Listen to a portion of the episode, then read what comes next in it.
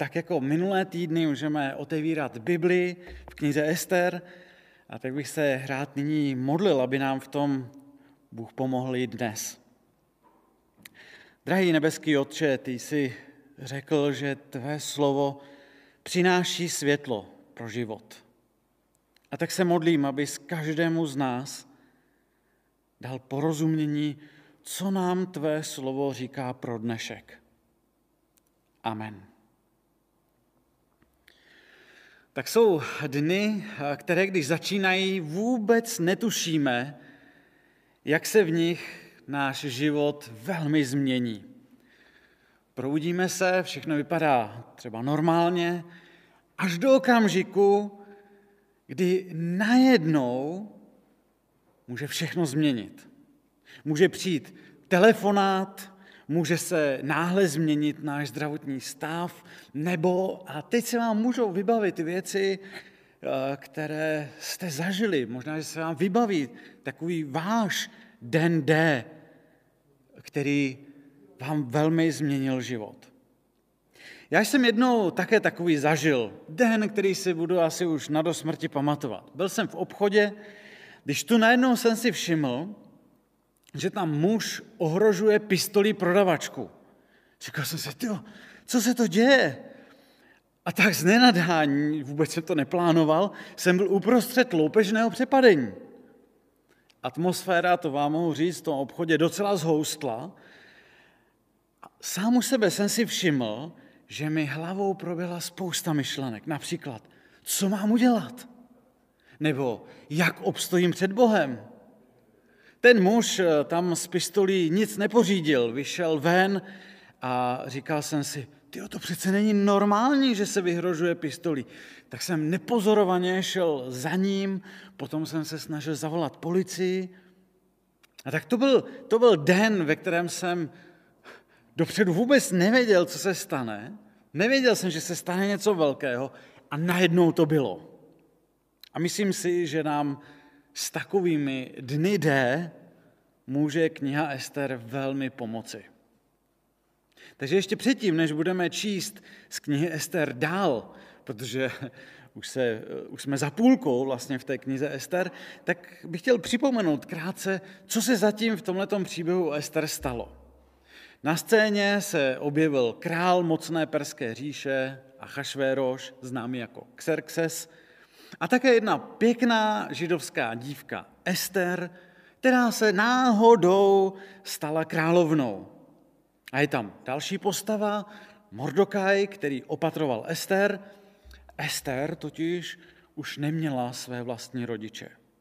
A ten Mordokaj opět náhodou rozkryje spiknutí proti králi a tak zachrání život krále Xerxe. Další postavou na scéně je Haman, který je něco jako předseda vlády. Ale tomu Hamanovi leží v žaludku Mordokaj, protože mu neprokazuje úctu. Haman je z toho tak naštvaný, že přesvědčí krále, aby byl vydán zákon, aby každý žid, muž, žena, holky, kluci, aby byli vyhlazeni v jeden den. Mordokaj potom přesvědčí Ester, aby si za Židy u krále přimluvila. Ester tedy pozvala krále a Hamana na hostinu a potom i na druhou hostinu. A když druhá hostina skončí, tak se Haman vrací domů celý šťastný, celý nabuzený, jenže cestou potká Mordokaje. A ten, jako vždy, se mu nepokloní. A tak když dorazí domů, tak na radu těch Hamanových přátel i manželky nechá postavit 23 metrů vysokou šibenici, aby na ní druhý den Mordokaje pověsili. A tady jsme minulou neděli skončili. Už se nám tedy objevily různé postavy, ale možná k překvapení nikde v této knize Ester není zmíněn Bůh. A to proto, s knihou Ester ve svých rukách můžeme více přemýšlet o skrytém Bohu. Bohu, který jedná skrze běžné situace života. Máme tady Hamana, který je na vrcholu vlády, všechno mu zatím vychází.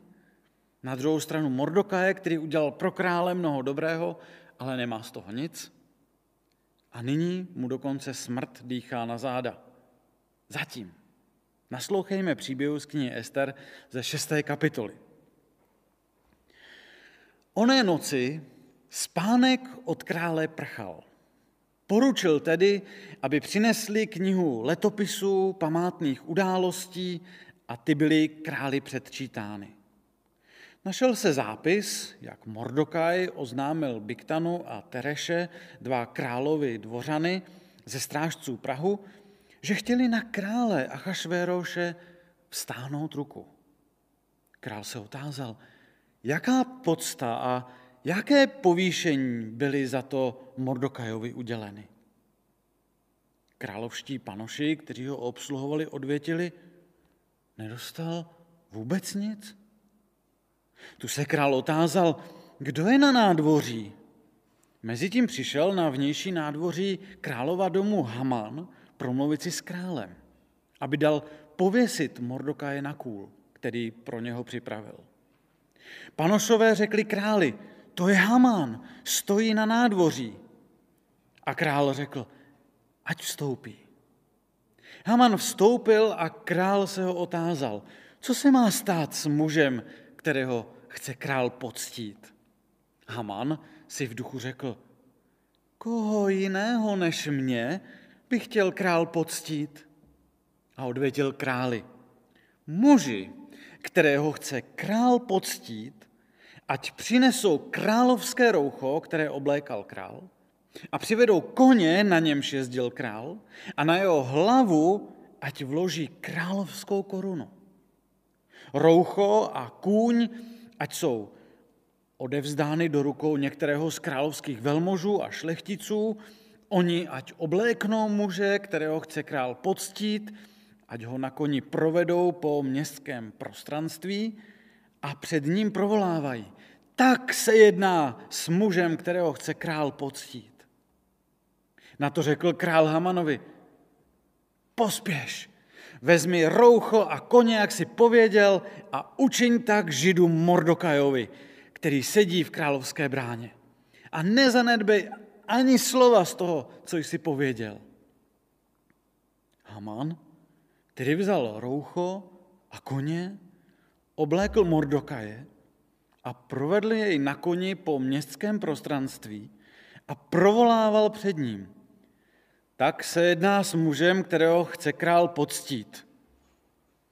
Mordokaj se vrátil do královské brány, zatímco Haman spěchal domů, smuten a se zakrytou hlavou. Vypravoval své ženě Zereši a všem svým oblíbencům všechno, co ho potkalo. A řekli mu jeho mudrci a jeho žena, jeli Mordokaj, který je počátkem tvého pádu, původu židovského, nic proti němu nezmůžeš, ale podlehneš mu. Ještě s ním rozmlouvali, když dorazili královi dvořané a spěšně odvedli Hamana na hostinu, kterou připravila Ester. I přišel král s Hamanem opět, aby popíjeli ve společnosti královny Ester. Také tohoto druhého dne, když popíjeli víno, otázal se král Ester. Jaká je tvá prozba, královno Ester? Bude ti splněna? Jaká je tvá žádost? Až do poloviny království bude ti vyhověno.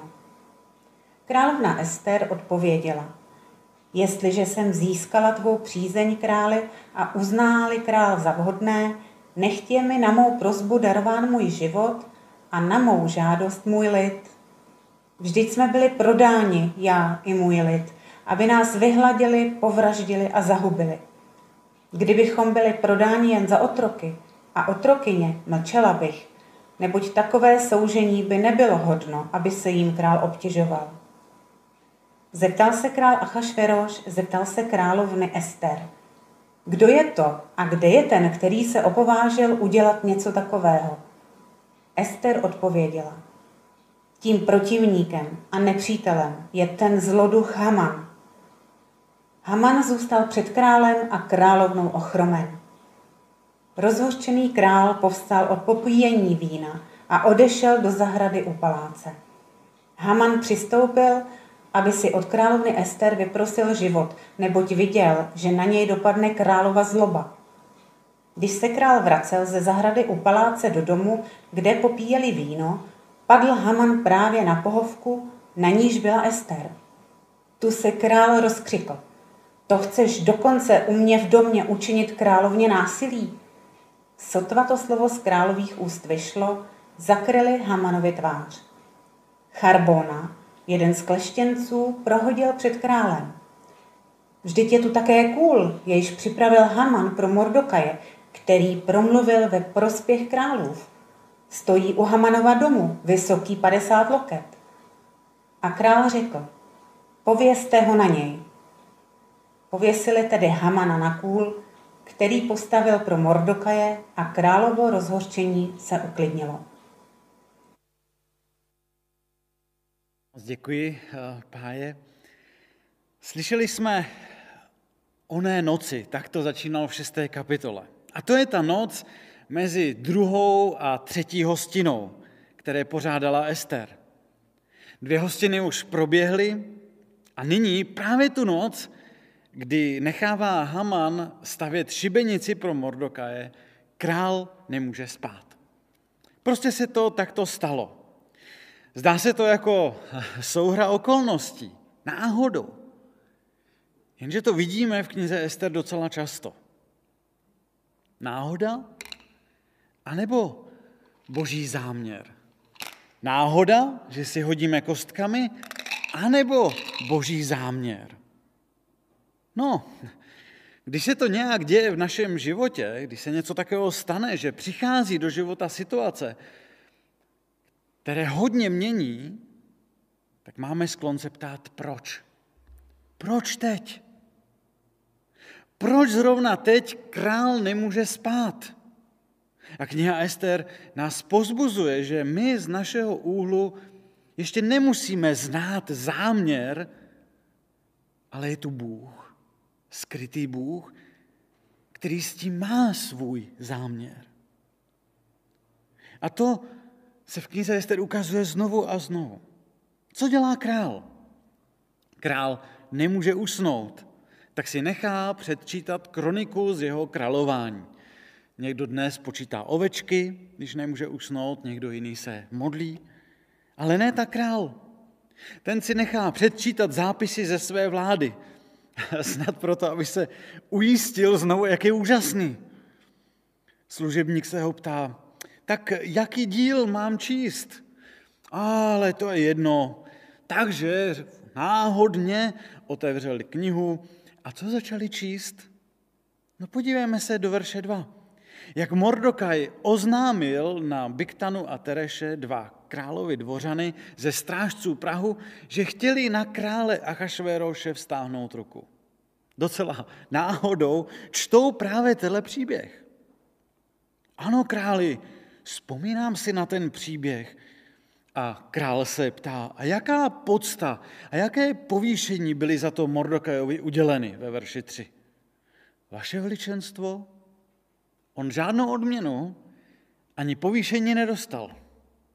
On je stále tam, kde byl. Žádné povýšení, nic. A zdá se, že se to děje brzy ráno, protože už jdou slyšet kroky na nádvoří a král se ptá, hele, kdo to je? Je to Haman, předseda vlády.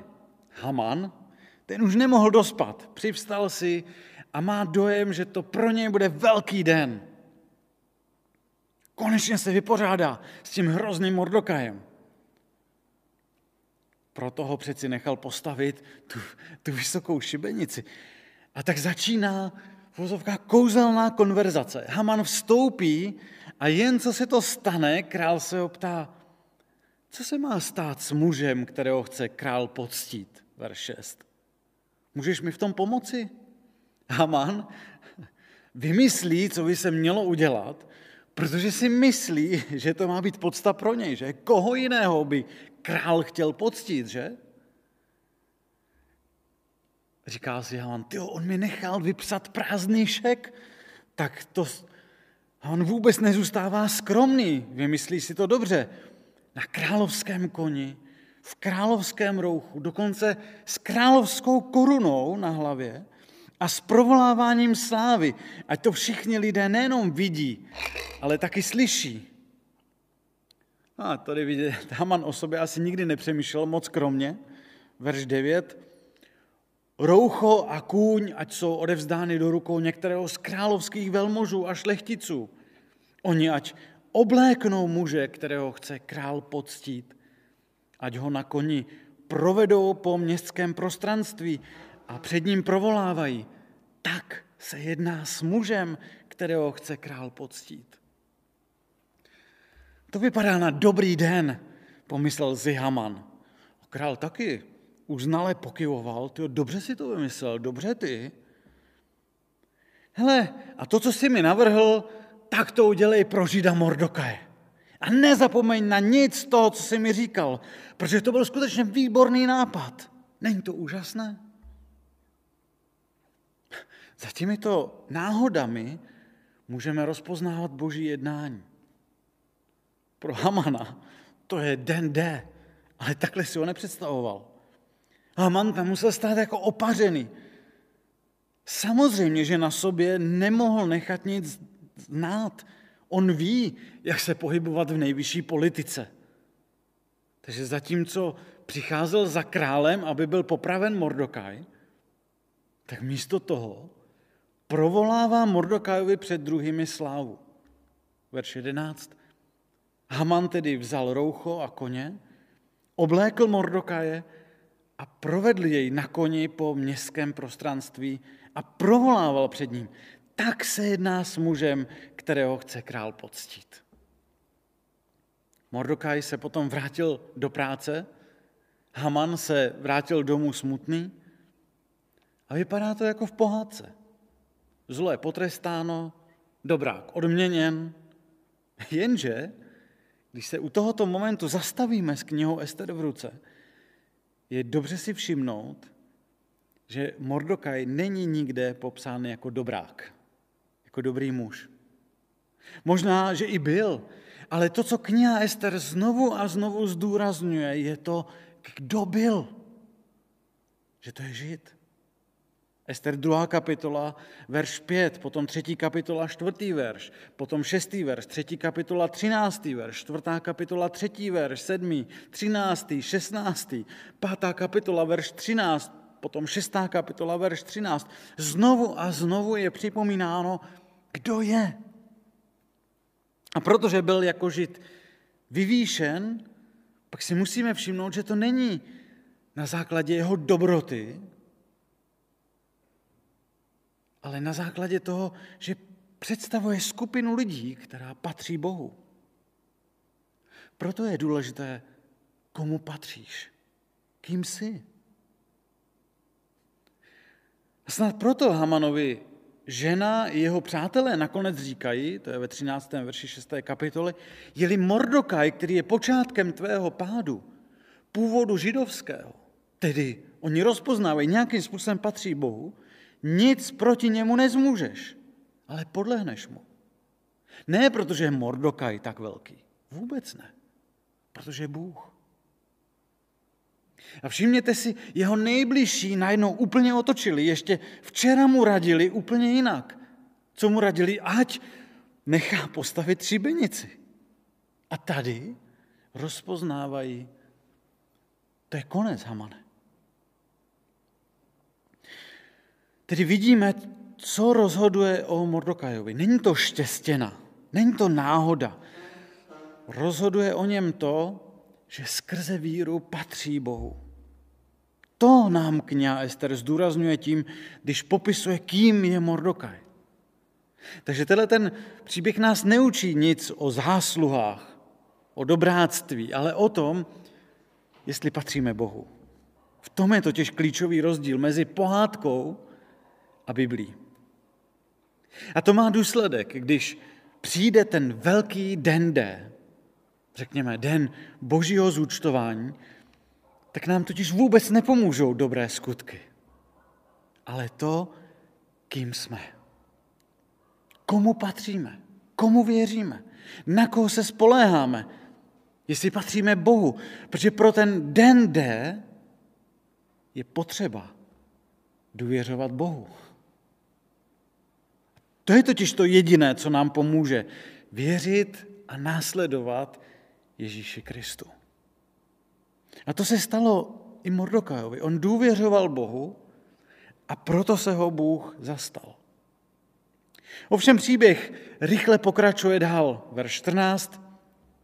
Ještě s ním, tedy s Hamanem, rozmlouvali, když dorazili královi dvořané a spěšně odvedli Hamana na hostinu, kterou připravila Ester. Tak snad si Haman zlepší náladu tam a zdá se, že všechno jde tak, jako za těch předešlých hostin. Verš 2. Když popíjeli víno, otázal se král Estery, jaká je tvá prozba, královno Ester? Bude ti splněna? Jaká je tvá žádost? Až do poloviny království bude ti vyhověno. Oni to nikdy takhle nemysleli vážně. A ona odpověděla až neuvěřitelným způsobem. Verš 3. Jestliže jsem získala tvou přízeň, králi, a uználi král za vhodné, nechť je mi na mou prozbu darován můj život a na mou žádost můj lid. Tady dovedu představit překvapeného krále. Cože? Vždyť mám přeci nádhernou ženu, proč bych ji chtěl zabíjet? Ester však pokračovala, verš 4.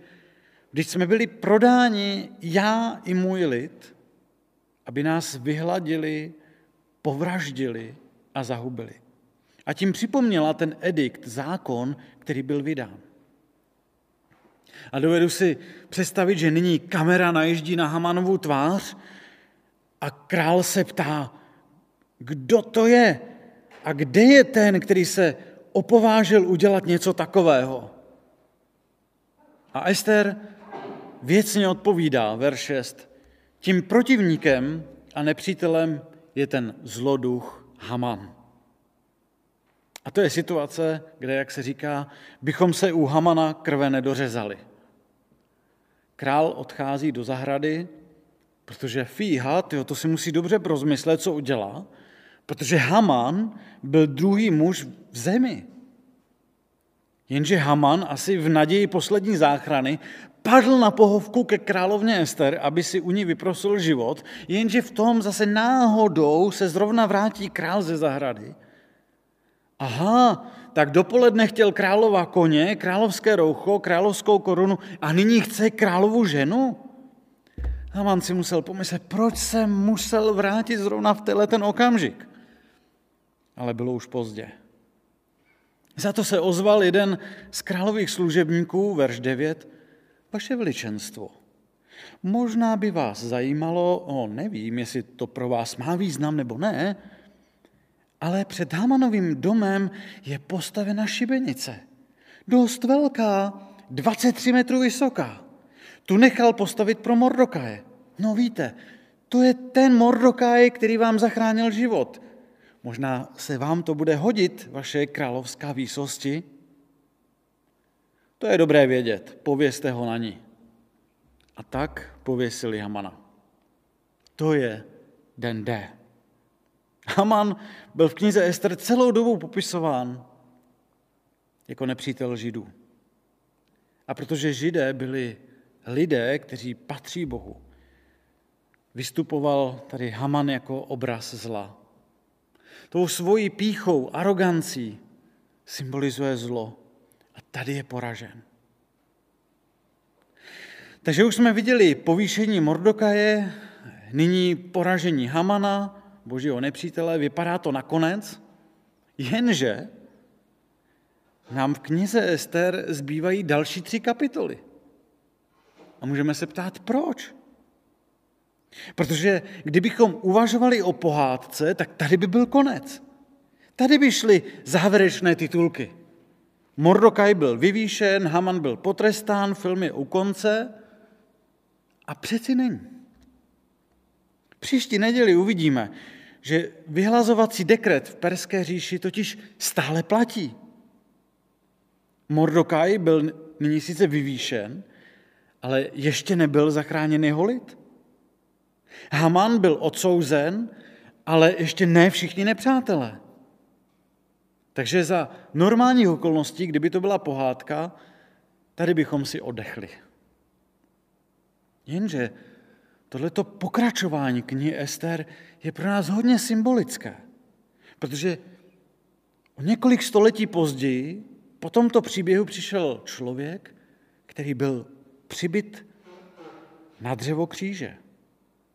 Také to vypadalo, že je Bůh skrytý. Pod křížem mu říkali, jestli jsi boží syn, sestup z kříže. A nic. Nestalo se. Jenže Bůh o Ježíši řekl, že je tím spravedlivým a vyvýšil ho. Po třech dnech ho vzkřísil z mrtvých.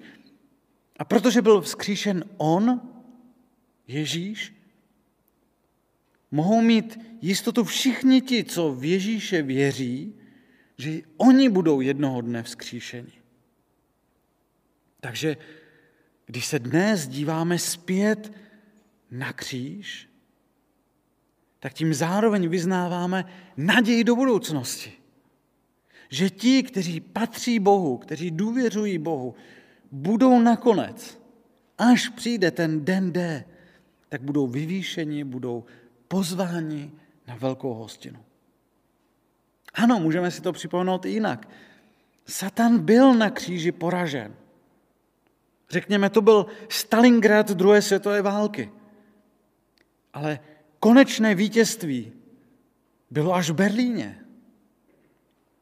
Satan a všechny síly zla budou odsouzeni až při závěrečném dni D na konci.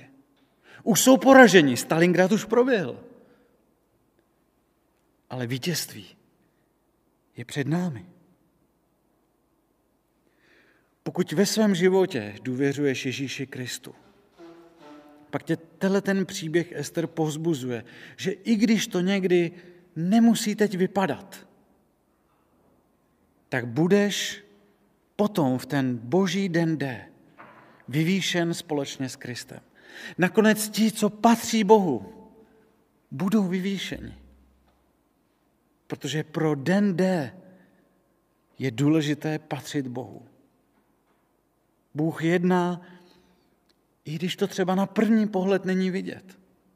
A jedná tak, že se zastává těch, kdo mu důvěřují.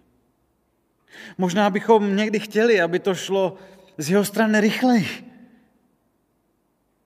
Potřebujeme s pokorou přijmout, že Bůh jedná ve svém čase a svým způsobem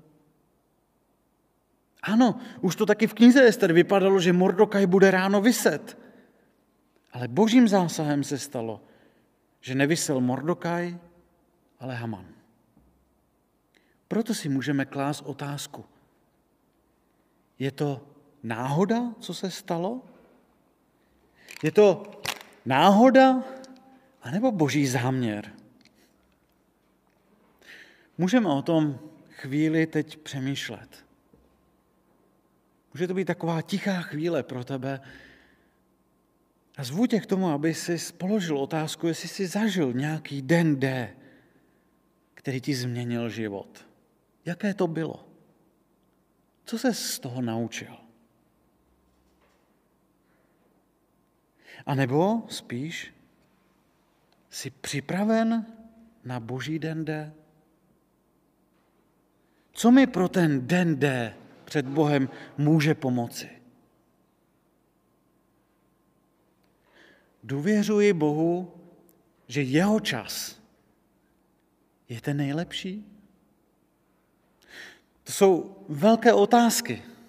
A úplně ideální by teď bylo, abychom teď měli pět minut času, abychom nad nimi mohli přemýšlet.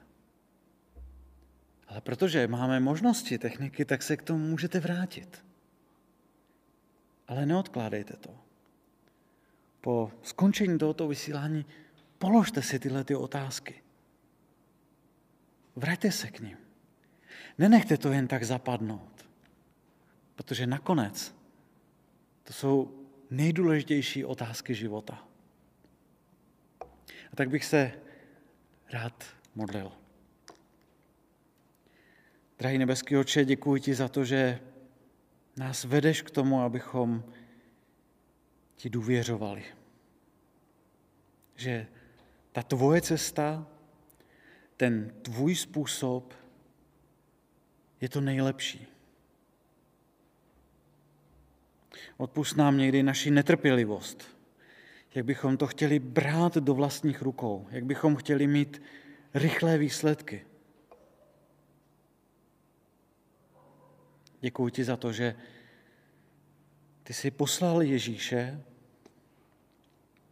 aby byl na kříži veřejně poražen ten zlý. A zároveň nám říká, že to konečné vítězství teprve přijde. Ale děkuji ti za to, že když tobě patříme, že už teď jsme na vítězné straně. A také v nás ta jistota, to, že patřit Bohu, je to nejdůležitější, když nás tato jistota provází i v těle těch neklidných dobách. Dobách, které jsou plné nepokoje, starostí. Prosím, zasahuj svým pokojem, dávej nám svá ujištění své blízkosti. Amen.